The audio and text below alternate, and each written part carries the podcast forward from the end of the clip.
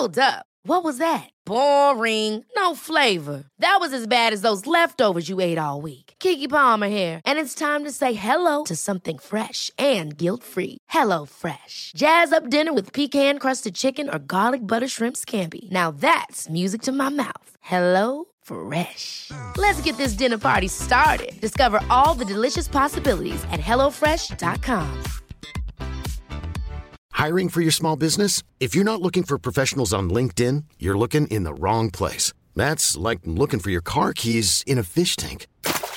LinkedIn helps you hire professionals you can't find anywhere else, even those who aren't actively searching for a new job but might be open to the perfect role. In a given month, over 70% of LinkedIn users don't even visit other leading job sites. So start looking in the right place. With LinkedIn, you can hire professionals like a professional. Post your free job on linkedin.com slash achieve today. There's never been a faster or easier way to start your weight loss journey than with PlushCare. PlushCare accepts most insurance plans and gives you online access to board-certified physicians who can prescribe FDA-approved weight loss medications like Wigovi and Zepbound for those who qualify. Take charge of your health and speak with a board-certified physician about a weight loss plan that's right for you. Get started today at plushcare.com slash weight loss. That's plushcare.com slash weight loss. plushcare.com slash weight loss.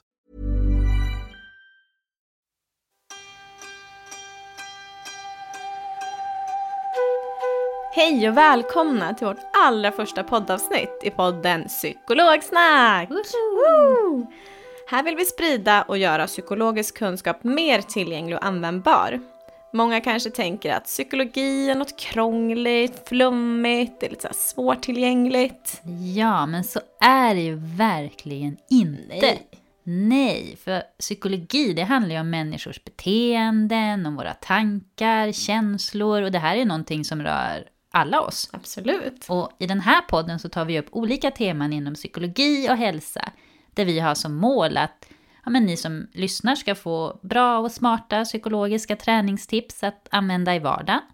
Och vi vill ju också bidra till en ökad öppenhet och kunskap kring psykisk hälsa och ohälsa. Och vilka är vi då? Eh, Jag är Sandra Och jag är Åsa.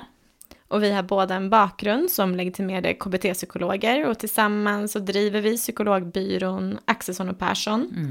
Där vi bland annat gör den här podden och vi föreläser också inom psykologisk hälsa och jobbar med innovativa psykologiska lösningar inom olika områden i samhället.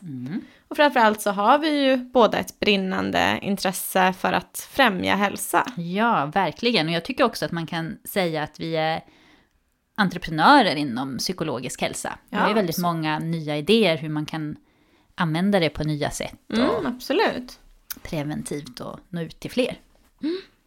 Och i dagens avsnitt så fördjupar vi oss i hälsoångest. Ett eh, väldigt spännande område, eller hur? Ja, verkligen. Och eh, det var ju när vi lyssnade på ett avsnitt från en annan podd, eh, Fredagspodden med Hanna och Amanda. Och då pratade de om Amandas rädsla eller oro kring sin hälsa. Och då tänkte ju vi att men, hmm, vi kanske faktiskt skulle kunna hjälpa Amanda här och kanske också fler där ute som har en liknande oro. Så sagt och gjort, här kommer det första avsnittet i podden Psykologsnack!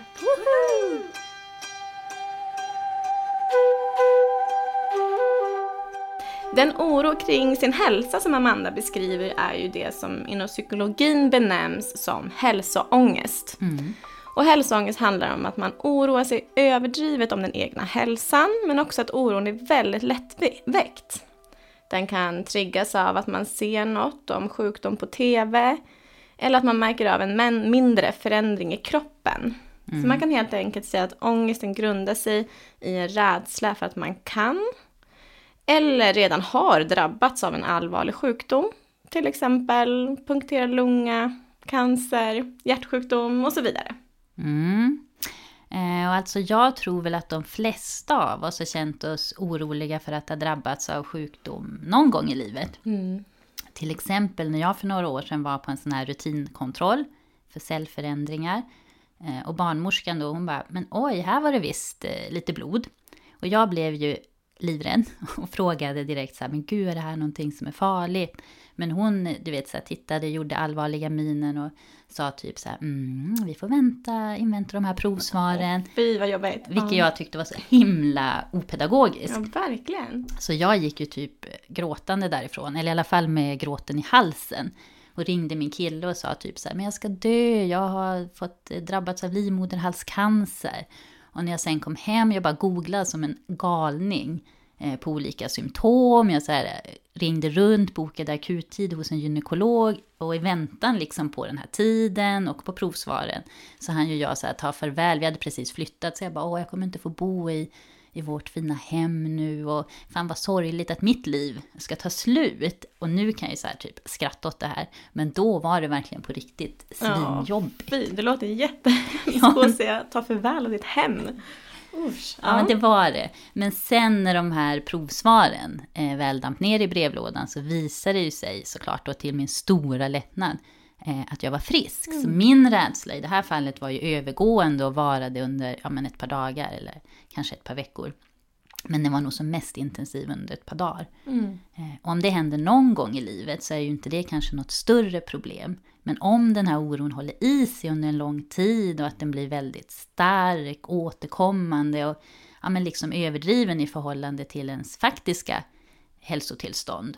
Och om man märker att den här ångesten, det börjar ju faktiskt påverka mitt liv. Då kan vi ju misstänka att det kan handla om det här som kallas för hälsoångest. Ja, precis. Men skulle du kalla att den ångesten som du hade i det tillfället, att den är liksom överdriven? Mm, alltså, det fanns ju en, en, en, grund för oron, men jag skulle nog absolut säga ändå att ja, men mina beteenden var ju mm. överdrivna. Alltså mitt googlande, att jag så här i panik skulle besöka en gynekolog. Att jag, liksom, jag ägnade ju orimligt mycket tid och tankeverksamhet och liksom så katastroftänk mm. åt det här under de här ja, men dagarna eller veckorna.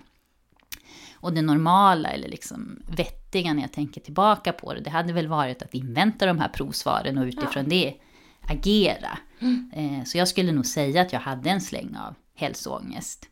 Eh, och hälsoångest, det vet man ju att det är någonting som kan eh, variera över tid och det kan komma och gå. Nu tror jag väl inte att jag är så orolig för min hälsa annars, men jag vet inte. Nej, vi kan prata om det lite senare kanske ja.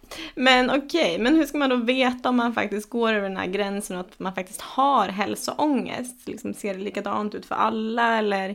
Mm, ja, eh, likadant eh, ser det inte ut för alla utan det kan faktiskt eh, skilja sig ganska mycket åt. Dels eh, som jag sa tidigare att det kan variera över tid och dyka upp i olika sammanhang. Men sen kan det också vara så att en del kan vara rädda för att eh, drabbas av sjukdom.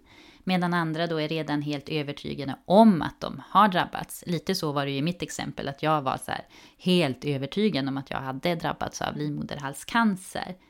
Medan vissa andra är mer upptagna av en specifik sjukdom. Och andra kan också då vara rädda för olika sjukdomar. Eh, och för vissa är det så att eh, det kan vara alla olika symptom från kroppen som triggar oro och för andra så är det endast ett specifikt symptom. Till exempel om jag är väldigt rädd för att drabbas av hudcancer så kanske jag är väldigt fokuserad på mina leverfläckar och kollar på dem. Just det. Mm. Och till exempel så beskrev ju Amanda i deras podd att hon var väldigt rädd för att ha en punkterad lunga. Precis. Och innan, innan dess hade hon också varit övertygad om att hon hade drabbats av cancer. Så det kan ju vara också lite olika om man är en sån där lite mera som eh, undviker att gå till läkaren för man tycker det är väldigt obehagligt eller tvärtom, att man faktiskt besöker sin vårdcentral väldigt frekvent. Precis. Kanske blir lite så här stammis nästan, kommer dit var och varannan. Ja, ah, klippkort precis. Um, så att man kan ju också fundera på hur vanligt är det egentligen med hälsoångest. Jag tycker det är många som säger sådär lite förbifarten, men jag är lite hypokondrisk. Mm, um, ju så... känna igen. Ja, eller hur? um, och man kan väl säga att det är relativt vanligt. Jag tänker nu inför den här podden, när du och jag har eh, läst på lite grann mm. och, och, kollat upp och sådär, så såg väl vi siffror att ungefär 1-5% av befolkningen i Sverige har problem med hälsoångest. Men sen att man förmodligen också tänker att det är vanligare, det är fler som också har det man brukar kalla en lindrigare sjukdomsoro. Just det. Och det finns ju studier som pekar på att gener har viss betydelse vid hälsoångest. Mm, alltså jag känner ju att jag kanske är lagd lite åt det här oroligare hållet, men mm. betyder det då att det är typ kört om man råkas ha de här generna? Ja, du funderar på om du kanske har dem? Kanske, ja. kanske. Nej, men då ska jag lugna dig lite här, är lite försäkran.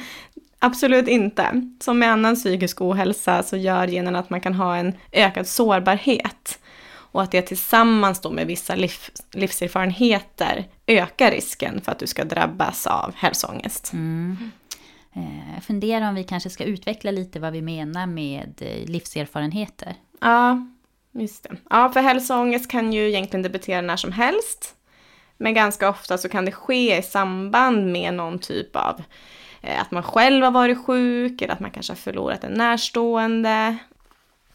Det finns också studier som visar på att personer som varit mycket sjuka som barn eller haft föräldrar som har varit sjuka eller haft föräldrar som har varit väldigt överbeskyddande när det gäller just ens hälsa, att det löper en större risk att drabbas av hälsoångest. Alltså det är ju livserfarenheter, att man mm. själv har varit sjuk eller att man har någon i sin omgivning som har varit väldigt mycket sjuk. Så det är väl det vi menar där. Att ja. tillsamm- livserfarenheter tillsammans då med kanske vissa gener gör att man löper en större risk. Att man har en ökad sårbarhet Precis. att drabbas. Mm. Eh, men om man då har, eh, om man känner igen sig kanske att så här, men jag har hälsoångest så behöver det ju faktiskt heller inte vara kört för den sakens skull. För det finns ju mycket man kan göra. Ja. Och eh, beteendemönster och tankar just vid hälsoångest, det liknar ju de vid andra ångestproblem. Och vi som KBT-psykologer, vi ser ju positivt på det här eftersom att eh, beteenden och tankar, det är ju faktiskt någonting som vi kan ändra på. Mm. Medan det är svårare, eller ja, man kan väl säga faktiskt omöjligt att ändra på våra gener eller att kunna ändra på vår barndom. Mm, tyvärr är det ju så. Mm. mm. Och ångest, precis som andra känslor, har ju en tydlig överlevnadsfunktion. Det som händer vid hälsoångest är att samma system drar igång som när vi stöter på en björn i skogen. Så vad händer då om vi faktiskt träffar en björn i skogen? Jo, kroppen reagerar illa kvickt. Hjärnan tolkar björnen som, en hot, mm. som ett mm. hot. Eh, vårt stresssystem drar igång och re reagerar bland annat med att vi får en ökad puls, snabbare andning, mer blod till stora muskelgrupper. Och detta är ju för att vi snabbt ska kunna springa ifrån björnen eller stanna och slåss. Kanske, kanske inte är så lyckat här. Nej, inte just i situationen med en björn kanske. Och det är det här som kallas för kamp och flyktreaktionen eller fight or flight. Mm.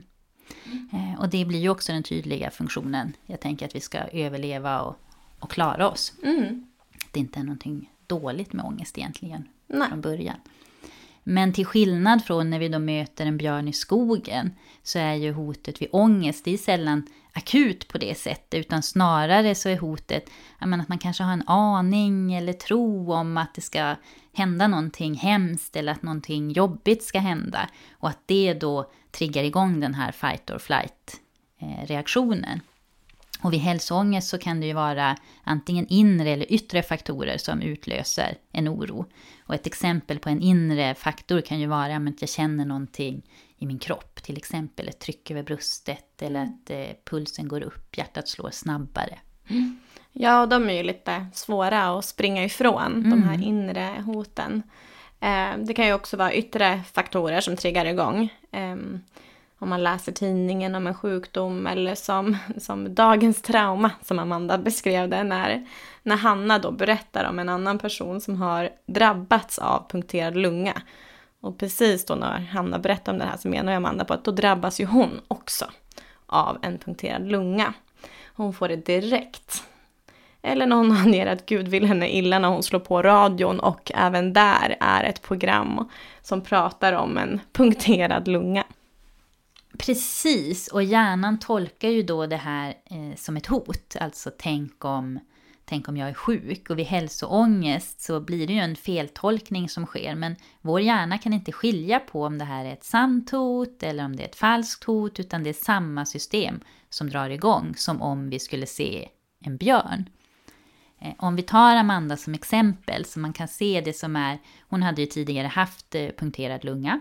Mm, så en livserfarenhet kan man säga där, som gör att hon blir mer sårbar. Tidigare Precis. sjukdom. Mm. Precis. Så utlösande faktor i hennes fall här var ju att hon hörde ett program på radion där de pratade om punkterad lunga och att det kunde vara ett livshotande tillstånd. Eh, Och det som händer då är att det blir den här feltolkningen. Hon tolkar att det här är någonting som är farligt. Eh, Och det här går ju väldigt snabbt så det behöver inte vara en medveten eh, handling. Alltså en medveten tolkning. Eh, Och så väcker det oro och ångest hos henne, för det är kroppens naturliga reaktion eh, för att vi ska kunna försvara oss eh, vid ett hot och triggas fight or flight-reaktionen. Eh, hon får ett ökat fokus inåt, eh, blir mer eh, fokuserad på sig själv och som hon beskrev den i podden att men hon kommer inte ihåg någonting av den här bilresan. Jag tror att hon och hennes dotter skulle åka och, och köpa glass eller någonting för hon var så fokuserad eh, på sin kropp. Och det som händer då är att man börjar märka av mer av de här kroppsliga förnimmelserna. Om man tänker kopplat till en lunga, det kanske är att man börjar få lite mer tryck över bröstet, det kan kännas lite tungt och, och andas. Och så tolkar man de här förnimmelserna som att men det här är ju faktiskt ett bevis på att någonting är fel, det är någonting som är farligt. Och då är ju risken att vi hamnar i en negativ ångest eller oroscirkel. För det här hotet är ju inte något som vi kan springa ifrån. Eh, Och då är det vanligt att man utvecklar olika strategier för att på kort sikt kunna minska det här obehaget. Men sen tänker jag att vi behöver också tillägga att vi vet ju inte exakt hur det var för Amanda här, utan vi målar ju ut hennes eh, historia lite grann Ja. för att få till ett fint exempel. Ja. Det kan vi unna oss. Precis. Och det är de här beteendestrategierna som du beskriver som man utvecklar då för att minska obehaget på kort sikt som gör att på lång sikt så kvarstår problemen. Och inom psykologin så kallar vi det här för ett liksom vidmakthållande som håller igång ett problem. Mm. Och en beteendestrategi är ju undvikande beteenden.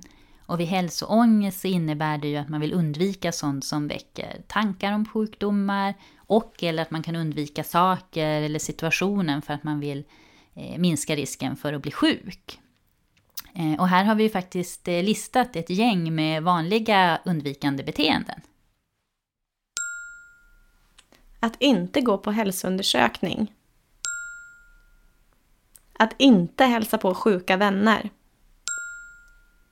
Att inte se på program som handlar om hälsa, sjukdom och så vidare. Att man inte pratar med sin omgivning om hälsa, sjukdom eller död. Ja, och de allra flesta fattar ju att man blir inte sjuk av att prata om sjukdom.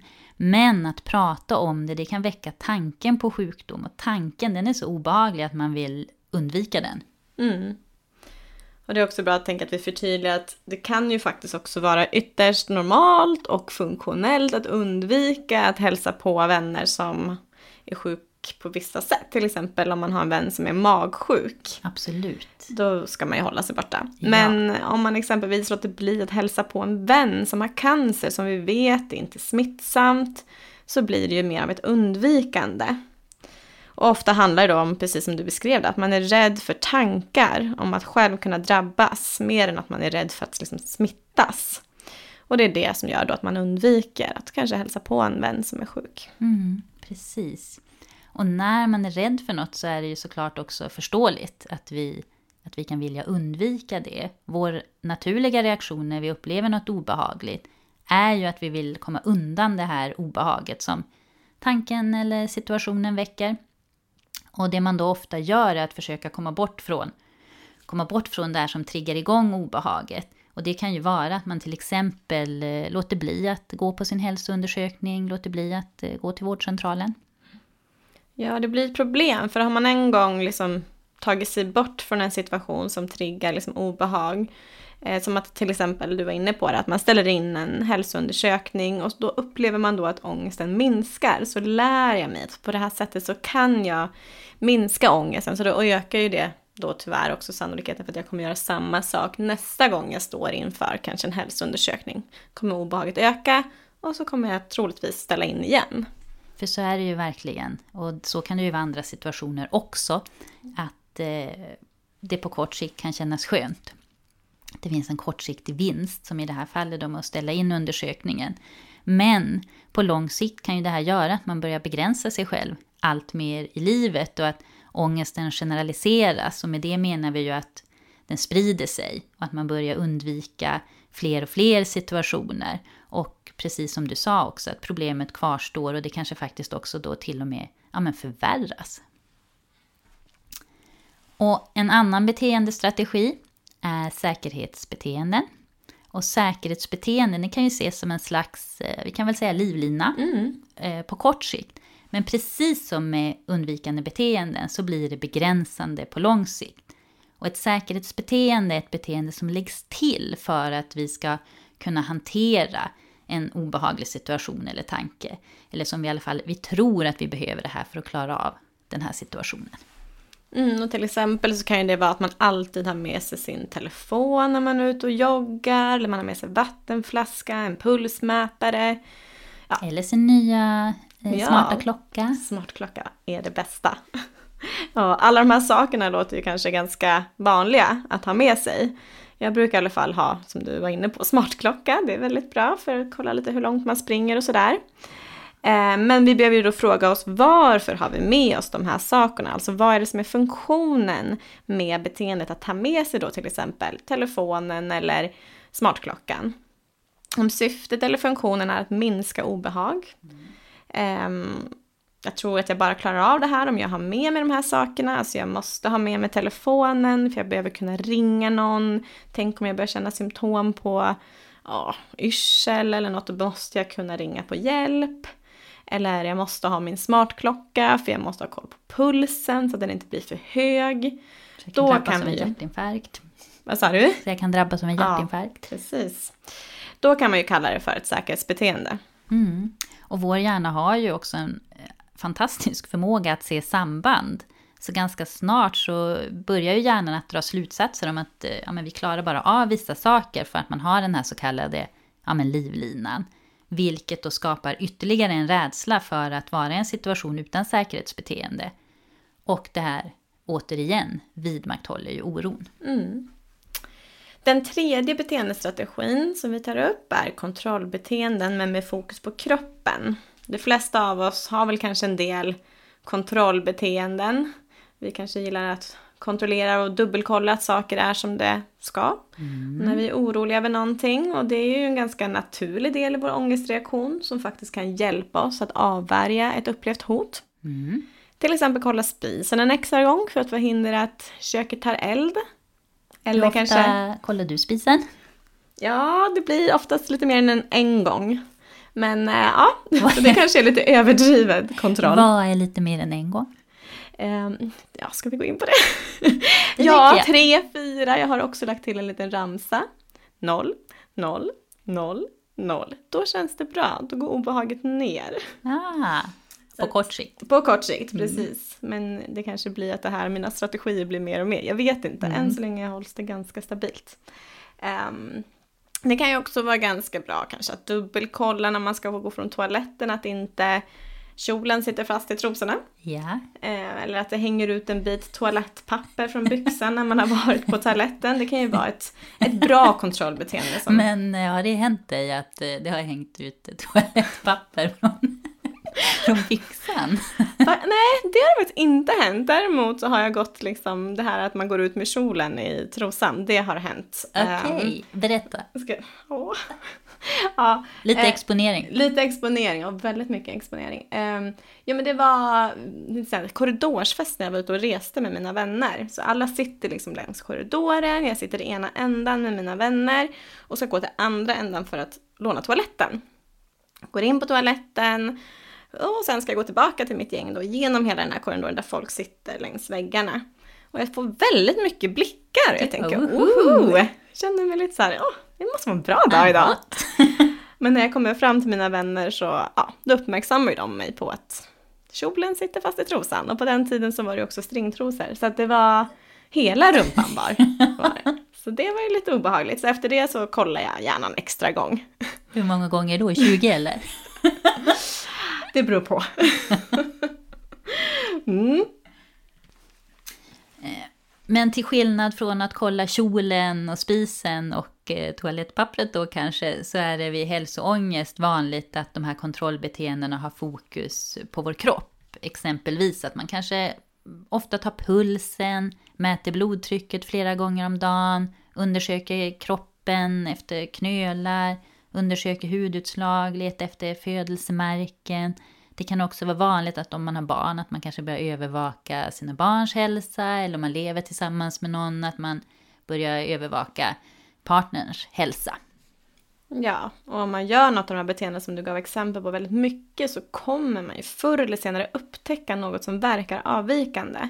Mm. För det sker ju förändringar i kroppen hela tiden som är normala. Ja, men till exempel så våran puls varierar ju under dagen. Den går upp och ner beroende på vad vi gör, beroende på ja, vad vi har druckit och ätit och så vidare. Mm. Och så att om man då gång på gång håller på att kontrollera om, om någonting är fel så leder ju det också till en känsla av att det finns en överhängande fara, vilket i sin tur gör att man ökar de här kontrollbeteendena ytterligare och att det vidmakthåller oron. Eh, och jag tycker det här är inte helt enkelt att förstå. Nej, det är lite krångligt. Eh, så kanske, men om man tar ett exempel. Om man mm. exempelvis är överdrivet rädd för att få en blodpropp så kanske mm. man börjar kontrollera sitt blodtryck flera gånger om dagen. Och vid något tillfälle så kommer man märka att blodtrycket kanske är lite högre än vanligt då även blodtrycket varierar mm. normalt sett.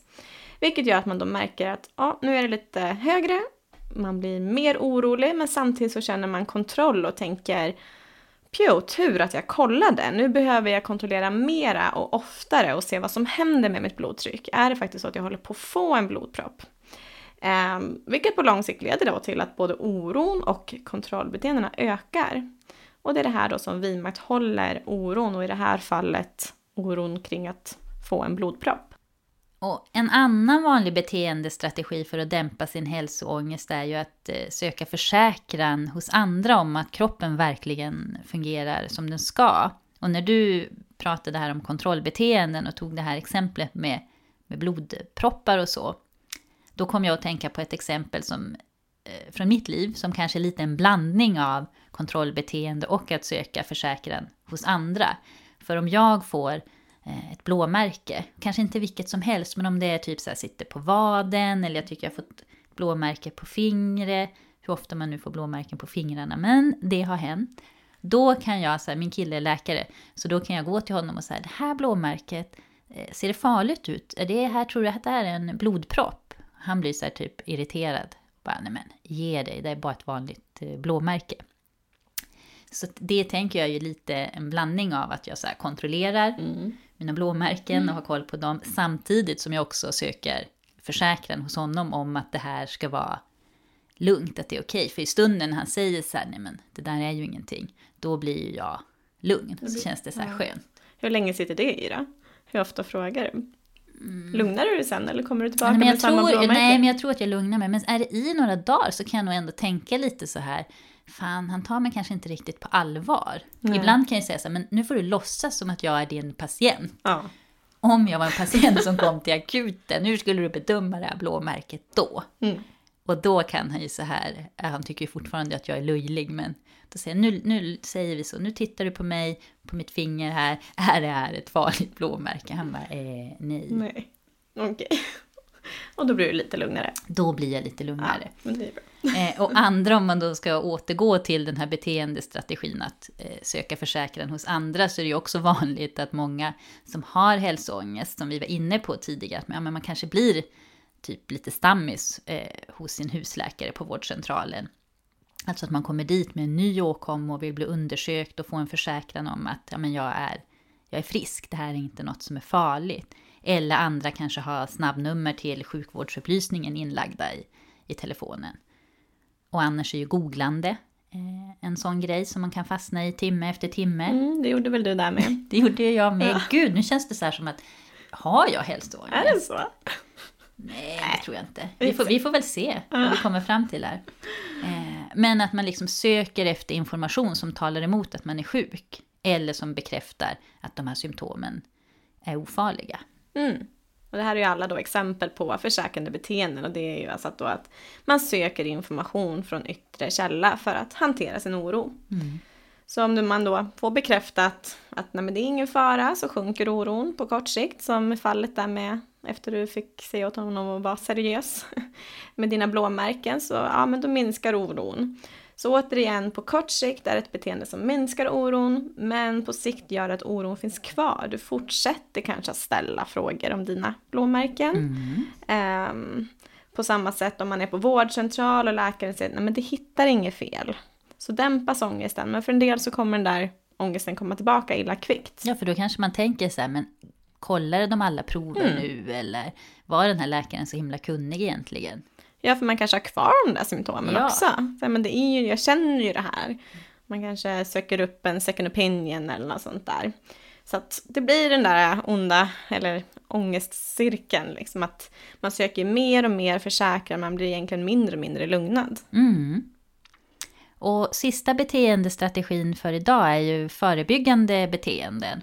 För om man är Eh, riktigt rädd för att få försämrad hälsa så är det många som kan försöka förebygga ohälsa genom olika typer av beteenden. Och alla de här beteendena är ju inte helt tokiga. Om man tänker till exempel att eh, ja, äta nyttigt, att träna regelbundet. Men problemet här är ju att det stannar ofta inte på liksom en sund och normal nivå. Utan många gånger så blir det här en väldigt intensivt och ett överdrivet beteende som snarare är ångestdrivet. Mm. Och som man gör också för att lindra ångest. Men precis, och då kan ju det påverka att livet blir ganska torftigt. Och, men det kan ju också bli en hälsofara i sig. Mm. Är man exempelvis är man rädd för hjärtproblem och man tror att ser man får en ökad puls och finns en ökad risk så kanske man låter bli viss fysisk aktivitet. Mm. Men i själva verket så vet vi att stillasittande ökar risken för hjärt och kärlsjukdomar. Medan en annan person som då kanske försöker förebygga sjukdom genom att träna väldigt, väldigt mycket, där kan det ju bli en hälsofara i sig. Man ja. övertränar och sliter ut sig istället. Mm. Ja, då har vi ju gått igenom alla beteendestrategier. Och som ni kanske har märkt så det som är gemensamt för dem är att de lindrar eller minskar oro på kort sikt, men att på lång sikt så bidrar de till att det här problemet finns kvar och kanske, ja, men som vi har varit inne på, till och med förvärras. Mm. Och om vi då ska sammanfatta den här första delen av podden lite grann, så kan man väl säga att det som eh, orsakar hälsoångest, det kan variera, alltså det kan både bero på våra gener, men också på de här erfarenheterna vi har med oss genom livet. Och att hälsoångest kan eh, variera över tid. Det kan vara olika saker som eh, triggar obehaget. Det kan både vara inre faktorer och det kan vara yttre faktorer. Precis. Men det som är liksom ett ständigt problem hos, eller vid hälsoångest är ju den här feltolkningen som du beskrev tidigare. Eh, och den gör att vi blir mer uppmärksamma på vad som sker i kroppen, för det är oftast det då som ses som ett hot. Och det leder till mer oro om man utvecklar de här då strategierna som vi har gått igenom för att minska oron. Till exempel då undvikande och säkerhetsbeteenden. Men som då gör att på lång sikt så leder det till att man hamnar i den här negativa spiralen med mer ångest och mer oro.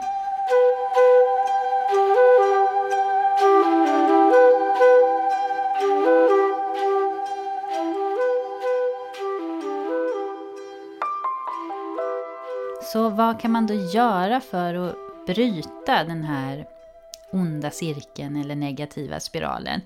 Det som i forskning har visat sig vara effektivt vid olika typer av ångest är ju det som kallas för exponering. Och exponering det handlar ju om att ja, men på ett kontrollerat sätt närma sig det som väcker ångest och som man på grund av ångesten då har undvikit eller har utvecklat de här särskilda beteendestrategierna för att hantera. Så. Mm. Så syftet med att exponera sig är att komma över rädslor som begränsar oss i livet. Själva målet är inte att bli helt fri från ångest och det tycker jag är viktigt att understryka, vilket jag tycker man får göra gång på gång när man träffar patienter med olika typer av ångestproblematik. Verkligen, många kan ju komma och säga men nu vill jag ha hjälp med att få min ångest att försvinna. Ja, jag vill inte, jag vill inte ha det i mitt liv helt enkelt. Men det går ju inte, det blir ju helt ofunktionellt för att vi behöver ju ångest. Mm. Men det handlar om att inte kunna, att eh, som jobba med så att det inte blir styrs av den här ångesten och begränsar den. Mm. För om man hela tiden, tänker jag så här, undviker saker som väcker obehag eller ångest, då får man ju faktiskt aldrig heller den här erfarenheten att om jag är kvar i den här situationen så kan ångesten eh, sjunka undan, att den mildras efter en stund. Precis, för det vet vi ju att så är det oftast. Mm. För ur ett evolutionärt perspektiv så är det inte funktionellt att ångesten pågår under så lång tid. Det här handlar ju om att ta hand om ett akut hot. Mm. Um, så att för ångesten tar ju otroligt mycket energi. Så stannar man kvar i situationen som väcker ångest så lär sig kroppen också att situationen inte är ett hot. Och slutar slösa energi på den och ångesten, ångesten sjunker. Mm. Och så är det ju i de allra, allra flesta fall. Eh, tänker jag att ångesten sjunker undan när du exponerar. Men det är ändå viktigt, eh, tänker jag, att nämna att eh, så, ibland så gör den inte det. Nej. Men att det blir ändå ett tillfälle för det här som vi kallar för eh, nyinlärning. Alltså du lär dig att bemästra en situation där du har ångest. Du får en ny erfarenhet av att kunna vara i en situation och ha ångest samtidigt. Och vanliga saker som väcker obehag vid hälsoångest har vi ju varit inne på. Det är ju väldigt vanligt med det där kroppsliga förnimmelser men också olika typer av situationer. Alltså där någon kanske pratar om sjukdom eller där det finns mycket sjukdom i närheten. Ehm, och de här behöver man ju då på olika sätt exponera sig för. Många som lider av hälsoångest brukar beskriva att oron triggas av olika typer av kroppsliga förnimmelser, återigen. Som exempelvis att hjärtat slår hårt eller att hjärtrytmen tycks vara oregelbunden. Det här med födelsemärken har ändrat form eller att andningen känns tung. Mm. Och de här förnimmelserna tänker jag, de är ju inte inbillade. Nej. Många kan ju ha fått höra så här, men du, det där det sitter ju bara i huvudet. Utan upplever man att ja, men hjärtat slår fort och hårt, ja men då gör det förmodligen det. Det är ju faktiskt så, som du också sa tidigare Sandra, att alla människor så upplever vi ju en mängd olika ja, men förändringar och förnimmelser i kroppen varje dag. Ja. Och förändringarna sker ju av olika anledningar. Oftast ofarliga och eh, väldigt naturliga processer i kroppen. Och ibland kan det stå för någon mindre åkomma, alltså att man kanske är lite förkyld eller trött, spänningshuvudvärk, någon störning i kroppens system och mycket sällan är det ju faktiskt så att det är symptom på allvarliga sjukdomar. Mm. Så det är ju verkligen, verkligen superviktigt att komma ihåg att det pågår ständiga processer i vår kropp. Och om vi också börjar så här fokusera inåt mot kroppen, då blir vi ju mer medvetna om vad som händer i den. Men eh, vanliga förändringar, eller vanliga orsaker till att det sker förändringar i kroppen, det kan ju vara om våra rutiner förändras. Till exempel ja, men om jag har sovit eh, dåligt en natt eller ja, men jag eh, hoppade över lunchen eller jag har rört på mig mindre så påverkar ju det. Jag tänker också ett exempel, om jag skulle hoppa över mitt eh, morgonkaffe, då är ju sannolikheten stor att jag skulle få huvudvärk under dagen. Eller sannolikheten, jag vet att det är så, för det har ju hänt. Få- Dricker inte jag mitt morgonkaffe, då får jag ont i huvudet. Ja, och det är ju helt ofarlig huvudvärk, men det är en förändring som du kanske känner av. Ja. Eh, och jag var ute och, och gick med en kompis häromdagen, då gick vi där med våra smartklockor då. och tog eh, pulsen och såg men min puls låg ju ganska här, normalt, men min kompis puls låg väldigt högt. Jag, vet inte, jag blev nästan mer orolig än vad hon blev. Men när vi pratade om det så kom det ju fram, att hon har ju legat i influensan i en vecka. Så då är ju kroppen inte riktigt återställd än. Så det var ju ofarligt med högre puls, men hon hade ändå det där Det var då. ändå en förändring Ja, i det var en kroppen. förändring. Mm. Som hon också kände av själv, liksom att oj, jag flåsar rätt bra. Och att då eh, exponera sig för de här olika kroppsliga förnimmelserna som, som triggar, som väcker det här obehaget, det kallas ju för introceptiv exponering. Eh, och då provar man, och här är det viktigt att komma ihåg att under kontrollerade former, hur olika kroppsliga reaktioner och förnimmelser, ja men hur det känns. Mm. Så under exponeringen så får man ju då just fokusera på hur känns det i kroppen. Och då får man göra det i trygga omständigheter så kan man också då stegvis vänja sig vid dem och minska rädslan för de här naturliga processerna. Mm, jag tänker lite exempel på exponeringsträning. Det skulle ju kunna vara att ja, men springa upp för en trappa för att få upp eh, pulsen. Om jag är rädd för det.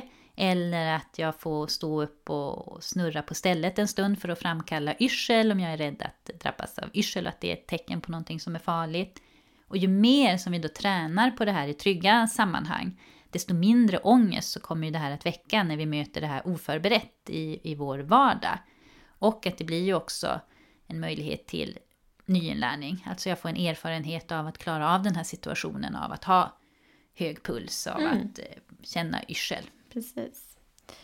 Mm. Och har man då en överdriven rädsla för att bli sjuk är det ju också som sagt inte helt ovanligt att också börja undvika situationer där du tror att det finns en ökad risk för att bli sjuk eller situationer som väcker obehag eller de här jobbiga tankarna kopplat till, till sjukdom. Mm. Och om man då har, jag tänker så att det har blivit ett utbrett eh, undvikande, då leder ju det till det som vi har varit inne på, att man kan begränsas i sitt liv.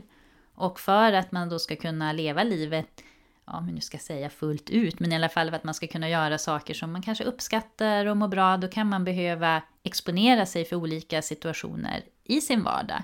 Och inom KBT så kallar vi ju det här för exponering in vivo, exponering i verkliga livet. Mm. Och när man gör exponering in vivo då så är det viktigt att man avstår från säkerhetsbeteenden som vi var inne på tidigare. Mm. Um, annars räknas det inte riktigt som en exponering om man ska vara riktigt petig. Så att uh, ett exempel på en vivo-exponering kan ju då vara att man faktiskt tar den här joggingturen, som man kanske undvikit då för man är rädd för allt som händer på en joggingtur, mm. och då lämnar till exempel mobilen och smartklockan hemma om det är saker som man har lagt till för att känna att man klarar av det här. Här tänker jag en, en viktig sak där att tänka på är väl att man behöver ju heller inte plocka bort alla säkerhetsbeteenden på en gång. Du var inne på här tidigare att man kan göra sin exponering gradvis. Alltså mm. att man tänker att man gör det lite som en stege. Att man kan ju plocka bort ett eller två säkerhetsbeteenden i taget så att det inte blir för utmanande för en. Och sen när man har kommit igång med sin exponering då kan man ju växla lite också mellan mm. lite lättare utmaningar och prova lite svårare utmaningar och variera sig däremellan. Mm, precis. Ja, så där kanske börja med att lämna smartklockan hemma då. Mm. Men ta med sig mobilen. Mm. Mm. Det skulle kunna vara ett bra första steg. Ja. Mm. Eh, och vid hälsoångest så är det ju också vanligt, tänker jag, att man kan ha obehagliga tankar och ja, men gå runt med den här ständiga oron. Och tankarna kan ju handla om eh, oro för att bli sjuk eller oro för vad som skulle hända om man skulle drabbas av en allvarlig sjukdom och det är vanligt att man kan vilja försöka undvika eller hålla undan eh, jobbiga tankar. Och det tänker jag, det kan man väl känna igen även ja. med eller utan hälsoångest. Att det är ingen av oss som tycker det är så här, woho vad härligt att gå runt och tänka och alla de här jobbiga tankarna nu. Eh, problemet är ju att när vi försöker hålla undan tankar, eh, det brukar ju inte fungera så bra. Men jag tänker vi kan väl göra ett litet experiment och testa på dig Sandra och ni som mm -hmm. lyssnar får gärna hänga på. Okej. Okay. Är du med? Eh, ja. ja. Eh, för då vill jag eh, att du under en stund inte tänker på en rosa elefant. Så vad du än gör, så tänk inte på en rosa elefant. Okej, okay, ja, men jag testar. Mm. Varsågod. Mm.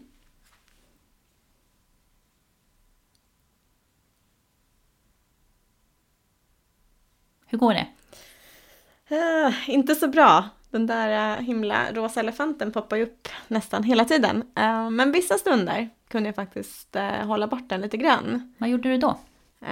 Jag fokuserade stenhårt på en annan tanke. Jag köpte lite bullar här som jag tänkte vi skulle äta sen. Så jag satt och tänkte bullar, gott, bullar, gott. Uh, men ändå så kom den där himla rosa elefanten hoppandes på bullen sen. Mm. Så att den kom så fort jag inte fokuserade till 100% så kom den inhoppandes. Mm. Och det är väl så det oftast är.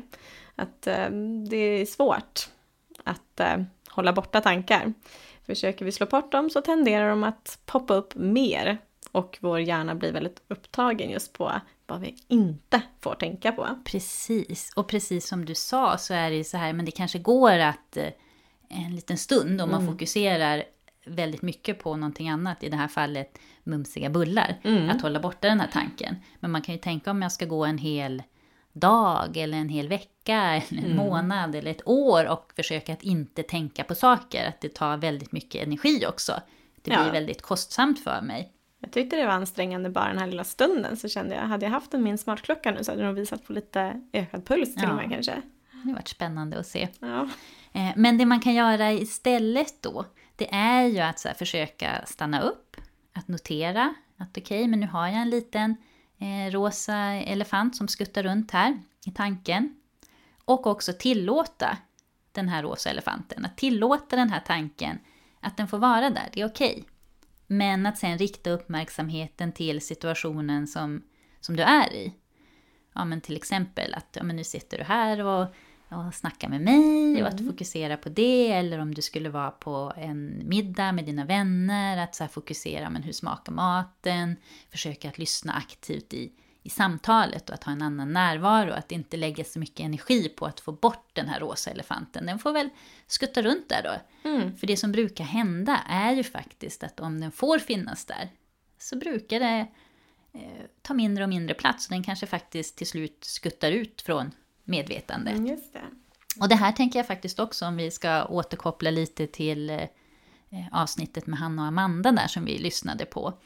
Eh, hon, Amanda tar ju upp att hon skulle vilja kunna eh, liksom fokusera all den här kraften, all den här energin som hon lägger på att oroa sig. Att fokusera det på, på någonting annat för att tänk så mycket man skulle kunna få gjort då. Just och det här är ju lite ett litet sånt här mikrotips man kan använda där då. Mm. Mm. Så vid orostankar så kan vi använda oss av exponeringsträning på samma sätt som vi gjort med kroppsliga sensationer och obehagliga situationer som vi har gått igenom. Men vid exponering för tankar så handlar det då om att man själv ska framkalla de här obehagliga tankarna, inre bilderna och föreställningarna. Men då under en bestämd tid och då ska man då utsätta sig för de här snarare än att försöka undvika dem. Mm, och målet här är ju inte att det ska kännas så här härligt att tänka de här tankarna, men att ändå kunna förhålla sig till sjukdom och död som är ja, naturliga delar av våra liv, Ja. utan att det ska bli den här överdrivna ångesten och oron. Det kanske alltid kommer kännas lite obehagligt, lite obekvämt. Ja, troligtvis. Mm. Ehm, och det finns ju olika sätt att, att göra det här på. Man kan skriva en sjukdomsberättelse Mm. som innehåller alla rädslor och kanske också konsekvenserna av en sjukdom. Som man sedan går igenom flera gånger tills man då märker att ja, men ångesten sjunker. Mm. Eh, Och även där kan man ju då göra det lite mer gradvis. Mm. Man behöver inte börja med värsta katastrofscenariot kanske, eller så gör man det. Ja, det beror lite på vad man känner sig eh, redo för. Men absolut, börja med något, någon liten mildare sjukdom kanske och avsluta med något som faktiskt kanske, Döden. ja, som leder till dödens död.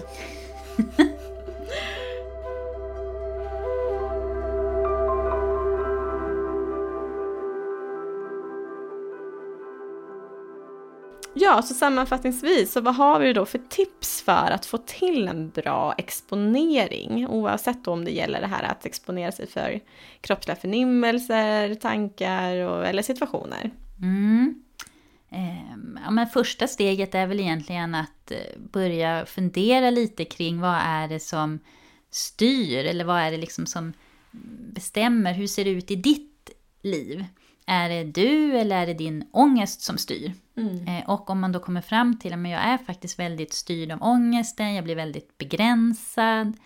ehm, Ja men då kanske man behöver eh, exponera. Då kanske man faktiskt skulle behöva göra en förändring. Mm, precis. Och då behöver man ju kolla över vad är det man behöver exponera sig för? Vad är det kartlägga kring? Vad är det som vidmakthåller just min hälsoångest? Är det undvikande eller kontrollbeteenden eller vad det nu kan vara? Och då behöver man också komma ihåg att det är superviktigt att eh, exponeringen är kontrollerad och det är en planerad övning som har en början och ett slut. Man ska gärna tidsbestämma hur länge ska jag utsätta mig för den här obehagliga situationen eller hur länge ska jag jogga upp och ner för trappan. Eh, och att det också är så att, att utsätta sig vid något enstaka tillfälle i vardagen och liksom prova att bara göra någonting lite spontant sådär, det är inte exponering. Nej, och det kan ju nästan till och med förvärra den här oron. För en annan viktig aspekt när man ska planera sin exponering är ju att också planera för det här obehaget som kommer på kort sikt. Mm. För när vi utsätter oss för någonting ja, men som, vi, som väcker ångest eller som vi är rädda för och som känns obehagligt så kan vi ju nästan, ja, det kan vi väl säga med 100% säkerhet säga att det kommer vara jobbigt på kort sikt. Och är jag förberedd på att det är jobbigt på kort sikt, då brukar det faktiskt vara lite lättare att hantera det här obehaget när det kommer. Och känns det inte något obehag alls, då kanske man faktiskt inte exponerar sig. Ja, då kanske man funderar på, har jag, använder jag mig av några säkerhetsbeteenden i den här Mm. situationen? Eller varför känns det inte obehagligt? Eller så, nej men det här var nog ingenting. Mm. Det är kanske är någonting annat jag behöver utsätta mig för. Precis, och apropå det här om om man då skulle testa bara spontant i vardagen. Om man då gör det och så är man inte beredd på att det här kanske kommer vara ganska jobbigt. Då kan det ju just bli det där att ja, men då förvärras oron och så känner man nej men gud det här kan jag verkligen inte utsätta mig för. Det här var ju fruktansvärt jobbigt. Undviker man kanske ännu mer. Mm. Precis.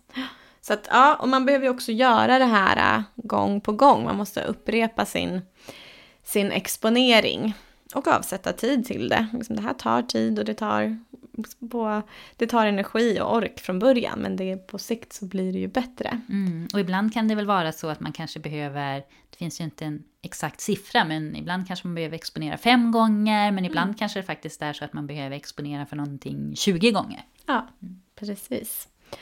Ehm, och ja, det är tufft som vi var inne på, att utsätta sig för obehag.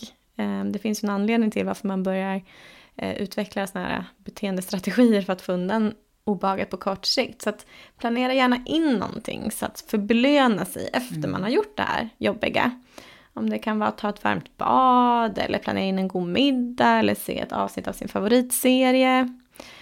Eller bara stanna upp kanske och ge sig själv beröm, en klapp på axeln. Gud, det Fan här, vad bra jag är! ja, det här gjorde jag bra. Det var svårt, men jag har gjort det. Ja. Mm. Mm. Eh, vi börjar ju närma oss slutet, men innan vi rundar av eh, så funderar jag ju lite här, vi som har varit inne och touchat lite på mina hälsoångesttendenser eller vad jag ska säga. Vad skulle du säga? Skulle du diagnostisera mig utifrån den här, i och för sig ganska knapphändiga informationen, men ändå. Ja, det har funnits lite olika tendenser på beteendestrategier här som har växt fram genom åren.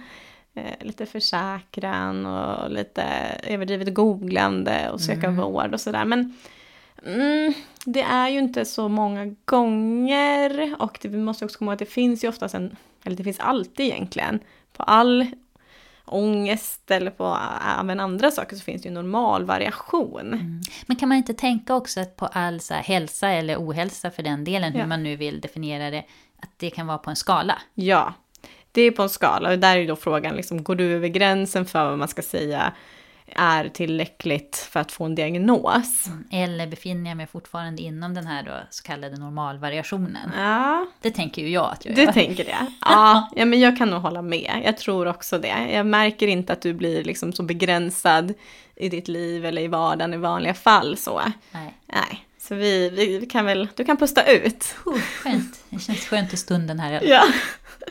Du har inte en hälsoångestdiagnos. Kanske lite lindrigare sjukdomsoro då. Ja, lite oro. Kanske. Mm. Precis, ja, så men nu börjar vi närma oss slutet på, vår först, på vårt första poddavsnitt. Ja. Och eh, vi hoppas ju att ni, precis som vi, känner att det har varit givande och intressant. ja. Och det här har ju faktiskt varit, får man väl ändå säga, apropå exponering, en exponering för oss. Att eh, Ja. spela in den här podden, första avsnittet. Det har En funnits eh, lite lätt obehag med i bilden, helt klart. Lite svettiga handflator och annan, andra kroppsliga reaktioner. Ehm, men ja, vi finns också på Instagram under profilen psykologsnack. Det går bra att ställa frågor där, om, eller om man har tips på ämnen som man tycker är intressanta och så. Mm. Och ska vi också knyta ihop säcken lite grann, så börjar vi ju med att berätta lite idén till att just prata om hälsoångest, för att vi hade lyssnat på det här avsnittet med Hanna och Amanda. Amanda beskrev att hon har det vi tycker låter som hälsoångest. Ja. Nu sätter inte vi såklart ingen diagnos på henne. Men om du skulle känna igen dig i det här och vill veta mer om hälsoångest så rekommenderar ju vi eh, till exempel boken Tänk om jag är sjuk, fri från hälsoångest med kognitiv beteendeterapi. Den är skriven av Erik Hedman, Johanna Linde, Peter Leiler, eller? Ja, jag tror det. Leiler, Ja. Erik Andersson, Erland Axelsson och nu till det svåra, det jag känner en obehaget här, Brian Lottsson. Lottsson? ja, Kan du göra ett försök? Lottsson. Ja. Jag vet inte. Eh, den boken rekommenderar Ja. vi i alla fall, den är väldigt bra. Mm. Eh, och sen kan du såklart alltid vända dig till en psykolog på din vårdcentral för att få en bedömning och guidning till rätt hjälp. Precis. Och sist men inte minst så vill vi säga ett stort tack till Jenny Segerheim som har hjälpt oss med inspelning, ljud och klippning. Ja, tack! Stort tack! Eh, och vi vill också säga ett stort tack till Ulf Solulf Svedlund som har lånat ut sin låt Pianot till podden. Tack! Ja, tack så jättemycket! Hej då!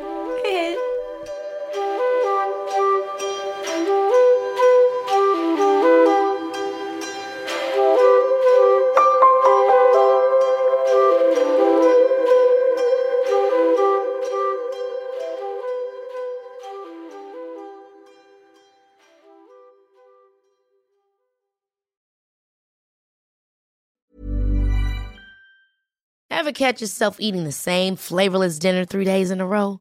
Dreaming of something better? Well, HelloFresh is your guilt free dream come true, baby. It's me, Gigi Palmer. Let's wake up those taste buds with hot, juicy pecan crusted chicken or garlic butter shrimp scampi. Mm. Hello Fresh. Stop dreaming of all the delicious possibilities and dig in at HelloFresh.com. Let's get this dinner party started.